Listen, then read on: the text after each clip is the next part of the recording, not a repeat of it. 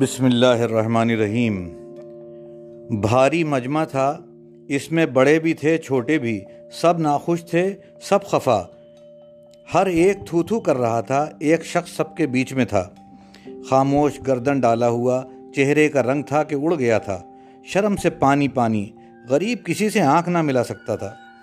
دنیا کا معمول یہ ہے کہ کسی سے غلطی ہو جاتی ہے تو دوسرے شیر ہو جاتے ہیں۔ اسے برا بھلا کہنے سے ذرا نہیں رکتے، بلکہ اس کی غلطی کو اس قدر بڑھا چڑھا کر لان تان کرتے ہیں اور ایسے ایسے پھول پھنسے اس میں لگاتے ہیں کہ کچھ نہ کہیے۔ اس وقت یہ کوئی نہیں سوچتا کہ ہم بھی آدمی ہیں، ہم سے بھی غلطی ہو سکتی ہے۔ اگر یہی وقت ہم پر آئے اور ایک دنیا ہماری جان کو آ جائے، تو ہمارا کیا حل ہوگا؟ وہ شخص جسے مجمع نے گھیر رکھا تھا، بہت دلگیر تھا۔ اسے حکم حاکم وقت کے سامنے پیش کیا گیا۔ اس سے ایک گناہ ہو گیا تھا۔ اس کی اسے سزا ملنی تھی۔ اسلام نے دو ٹوک فیصلہ دیا ہے کہ گناہ کرنے والے کو سزا ملے گی۔ قانون کی نظر میں کوئی بڑا یا چھوٹا نہیں، اور اور کسی کے لیے بھی چھوٹ نہیں۔ ایک عورت تھی فاطمہ، اس کا نام تھا۔ بنو مخزوم سے اس کا تعلق تھا۔ یہ عرب کا بڑا اثر اور رسوخ والا گھرانہ تھا۔ ایک مرتبہ فاطمہ نے کوئی چیز چرائی۔ جناب رسالت ماپ صلی اللہ تعالیٰ علیہ وآلہ وسلم کی خدمت میں اس کا مقدمہ پیش ہوا۔ اس کے گھرانے والے جو ایمان لانے سے پہلے بڑی دھاندلیاں کیا کرتے تھے، انہوں نے سوچا، جرم ہوا ہے تو کیا ہوا؟ اپنے اثر و رسوخ سے کام لے کر ہم اسے چھڑا ہی لیں گے۔ چنانچہ انہوں نے یہ سوچنا شروع کیا کہ کس کی سفارش حضور صلی اللہ علیہ وسلم کی خدمت میں پہنچائی جائے کہ اسے سزا نہ ہونے پائے۔ ہوتے ہوتے حضرت اسامہ بن زید پر ان کی نظر گئی۔ حضرت اسامہ حضور اکرم صلی اللہ تعالیٰ علیہ وسلم کے بڑے چہتے تھے۔ حضرت زید بن حارثہ اور حضرت ام ایمن رضی اللہ تعالیٰ عنہ کے بیٹے تھے، جنہیں نبی کریم صلی اللہ علیہ وسلم بہت عزت دیا کرتے تھے۔ اسامہ لڑکے تھے، ابھی انہیں اتنا احساس نہ تھا کہ ان سے کیا چال چلی جا رہی ہے۔ انہوں نے معصومیت سے اللہ کے نبی صلی اللہ تعالیٰ علیہ وآلہ وسلم کی خدمت میں اس عورت کی سفارش کر دی۔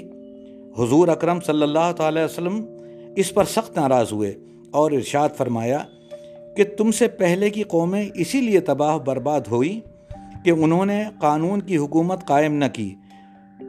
بڑے چھوٹے میں فرق کیا خبردار جو کسی نے ایسے معاملوں میں مجھ سے سفارش کی۔ فاطمہ مخزومی کیا میری بیٹی فاطمہ رضی اللہ تعالی عنہ بھی اگر کوئی غلطی کرتی اور اس کی سزا ہوتی تو میں برابر اسے سزا دیتا۔ یہ تو ہوئی ایک بات کہ جرم کو جرم کی سزا ملنی چاہیے۔ یہ تو ہوئی ایک بات کہ مجرم کو جرم کی سزا ملنی چاہیے۔ دوسری بات اسلام نے یہ بتائی کہ سزا قصور کے لحاظ سے ملے گی۔ اس سے کم یا زیادہ نہیں۔ یہ جو شخص جس کو لوگ برا بھلا کہہ رہے تھے، اس سے ایسا قصور ہوا تھا کہ وہ قانون کی پکڑ میں آ گیا۔ لوگ اس پر شیر ہوئے جا رہے تھے اور بری طرح لان تان کر رہے تھے۔ حضرت علی رضی اللہ تعالی عنہ اس وقت امیر المومنین تھے۔